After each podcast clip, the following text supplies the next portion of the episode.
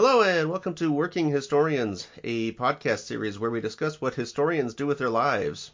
I am Rob Denning, Associate Dean for Liberal Arts for Southern New Hampshire University's online history programs. Today, I am rebroadcasting another episode of the Passion and Practicality podcast feed, where David Buresh, a career services specialist at SNHU, spoke with Jazlyn Sanderson, the director of the Museum of Native American History in Bentonville, Arkansas. In this interview, David and Jazlyn discuss how to enter the museum field, internship opportunities in the museum, and ways to make yourself stand out in the museum field. This episode was originally broadcast on the Passion and Practicality podcast feed on June 9th, 2023. Howdy, listeners. My name is David Buresh, and I'm the Career Services Specialist here at Southern New Hampshire University. Today, we will be speaking with Jazlyn Sanderson, the Director of the Museum of Native American History in Bentonville, Arkansas. Howdy, Jazlyn. Hi, David. Thanks for having me. Thank you for coming out. Um, today, Jazlyn will be giving us some background on the Museum of Native American History, as well as her own career path, and how her degree informs the work she does every day. So, thank you for joining us. And uh, if you would, please introduce yourself, your background, anything you would like to share regarding the Museum of Native American History. Of course. So, uh, my name is Jazlyn Sanderson. I, you know, kind of a local here to Northwest Arkansas. Um, and I went to the University of Arkansas and got my bachelor's in art history with a minor in history. Um, so I'm pretty familiar with this career path, and I know art history is not the same as history, but you know we've got some similarities there. Um, so I have taken quite a few internships, you know, like throughout my schooling, um, and I landed here at the Museum of Native American History in 2020, um, where I started an internship, and that kind of grew into a full-time career, um, and just kind of you know, continued on that stepping ladder until I got to uh, my position here as the director. Um, but uh, a little bit about the Museum of Native American History. So we tell the story of 24,000 years of um, both North America and South American history. Um, so, and we have over 10,000, you know, authentic artifacts to, to tell it. So it's a very visual story. Um, you're greeted at the door by a 10,000 year old woolly mammoth named Tusker who yells at you, and it's pretty awesome. Um, but we kind of end our story in the uh, 1920s and 1940s with, um, you know, some beautiful like Osage dresses. Um, but then we kind of kind of continued the story in our gift shop where we highlight modern day indigenous artists um, everything from pottery to gorgeous jewelry and art prints, T-shirts and stickers, and it's um, it's pretty great to to work here and continue um, sharing the legacy of of all these amazing cultures that you know are are home here. Um, so yeah, that's a little bit about me and where I work. It's really fantastic to hear. I mean, I know for indigenous communities, it can be very important to show that sort of connection to a living history that and not just showing the as you said the 24,000 years of history of settlement within North and South America, but also that linking that past through to the modern day where there are still half a million, if not more, um, Native American, Indigenous, other Americans, um, people throughout just the United States, let alone throughout all the various other nations that make up both North and South America. So thank okay. you for that. Um, now then, um, to dive into some questions relevant to our listeners. Not that those aren't relevant to our listeners, but also specific to the uh, subject of today's podcast. Um, so, what are some of the skills that you think are most important for people with liberal arts degrees to have when they're entering the professional field, such as you would? Um, I I would definitely say like flexibility and patience because you know I think a lot of us kind of go into like fresh out of school they go into some sort of job with this expectation of this is exactly how it's done and how I expect it to go, mm. and that's almost never the case um, you know, you you kind of have to be flexible with what comes to you, what opportunities come, and and how your day plays out. Because um, you know, I've seen it. You know, even in our the interns that come here at the museum, where they expect it to go one way, and we need them to, you know, complete a completely different task than what they thought. Mm-hmm. Mm-hmm. And but I mean, there's learning experiences in whatever you know you're you're going to um, whenever you're first entering the career field. I think definitely with your background, as you said, the art history degree, and now you're the director of a history museum with a lot of art and artifacts in it still, but that sort of flexibility and patience really does show off in your own story. Um, you did call out interns at your own museum. Um, what are the roles that you see people with liberal arts degrees have in your organization? And also outside of your organization, what roles do you really see as being good opportunities there? Yeah, so um, interns coming into our spaces, we kind of have two different paths, and liberal arts degrees kind of fit both of them. Um, one could be helping with like the curatorial side of managing, you know, the archives and help preserving the art and artifacts within these walls. And then the other side would be um, the upkeep of like social media and, you know, maybe dealing with the library or um, doing some research for our online blog or different things like that. So it's a it's a little bit more um, you know like research and and writing and creativity versus the like hands-on um, experience of of dealing with the artifacts and their files and archives. So, um, but you know, liberal arts degrees kind of fit both of them, which is pretty awesome. I completely agree with you on there. As being a liberal arts my, major myself, definitely do appreciate that. Uh, and again, one of those things, one of uh, that I think every liberal arts student has to deal with is people trying to tell them how to find work in spite of their degree. Mm-hmm. So, with that being said, I don't. I would like to put it as where do you see the strengths of having a history degree is for students entering the professional field, rather than looking for work in spite of their degree. Where does their degree help them be better at entering the professional field? I, I, I have to go back to that word of flexibility. So, um, I, I think liberal arts degrees in, in like history professions, you have a lot of passion for the background of things and the research and the data and uh, really understanding where things come from. Um, and I think that can play out into really any profession.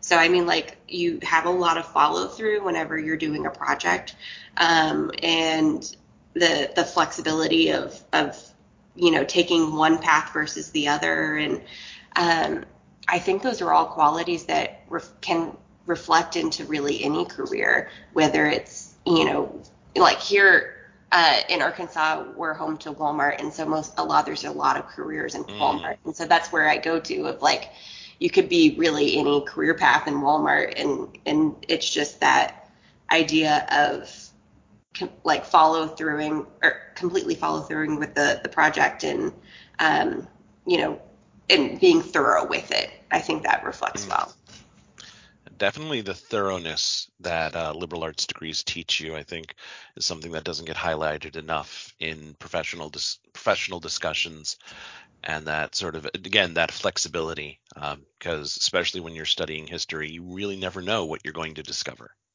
Right. Exactly. Um, so, on the topic of these internships, um, other than just your organization, but really what should a student be looking for when they are considering an internship? Um, and how do really internships help prepare students for entering into the professional field? And really, what how does it stand as sort of an early step on their career path? Right.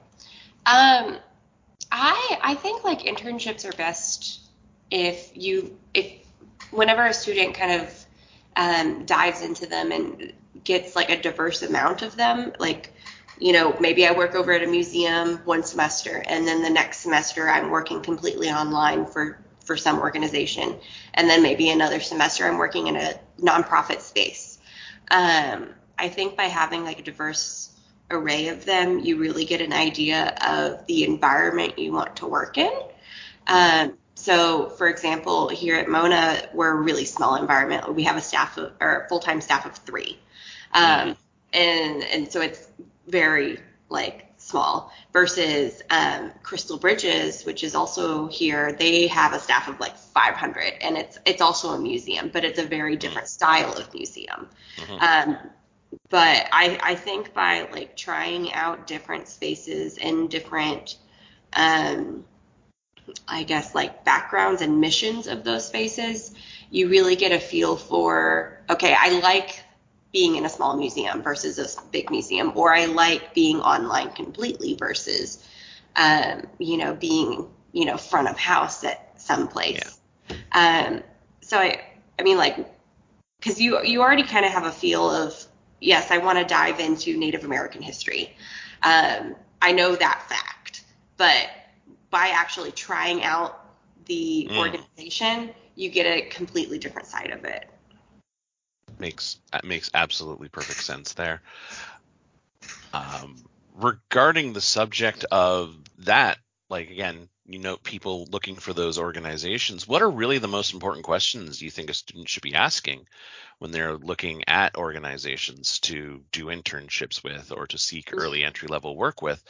Uh, especially if they're looking for sort of that diverse range of different opportunities, really what would be the questions that they should be asking when they're doing their research on organizations. Yeah. Um, I kind of, I guess, like asking them, you know, what the day to day looks like. Um, you know, because even in a larger organization, they have very different styles of working from department to department.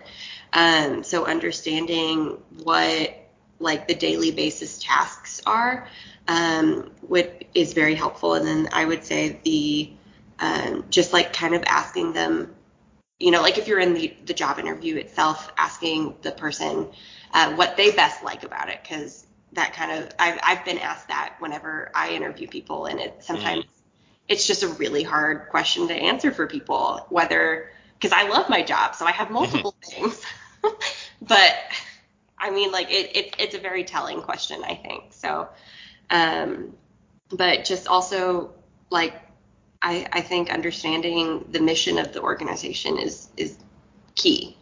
Um, never go into a position that you know you don't have passion for. It's not going to work. 100% agree with you on that one. Uh, one again, as as a very mission driven person working for a very dri- mission driven organization, I very much appreciate uh, you calling that out. Yeah. Um, which sort of does segue into our next question and a nice smooth transition there. Really, where does your organization sort of stand out as compared to other comparable organizations and their opportunities? Um, tell us a little bit more about why working for the Mona is such a source of passion for you. Yeah. Um, so I mean, like, kind of going back to my background, you know, I studied art history, but uh, primarily I focused on, um, you know, really understanding the art and the people of, uh, like, both like I guess like Central and South America, um, and ancient history, and you know, pre-contact, um, and so that's where my passion fell, and then I discovered Mona, and you know, it just kind all the cards kind of just laid out for me. Um, so I, I'm once I'm also very driven for the mission here, um, and but I think for for other people, um, it's for our if you're coming here in as an intern, um, I think it's we've got the advantage of being smaller, um, and having that hands-on, that very intimate experience of like learning with these uh, these art and artifacts and learning the stories behind them. Um, you don't get that if you're working for a larger organization. Um, you don't get that special attention or that moment to shine where I'm working on a project and it's it's really considered my project rather than um, you know the whole department's project or whatever. And so I think that's like kind of an advantage of us is we have like a very specific mission and with a small team and it you know people can really shine whenever they're they're both they're driven to to really like make that mission happen Mm, so that's really great. Thank you. yeah.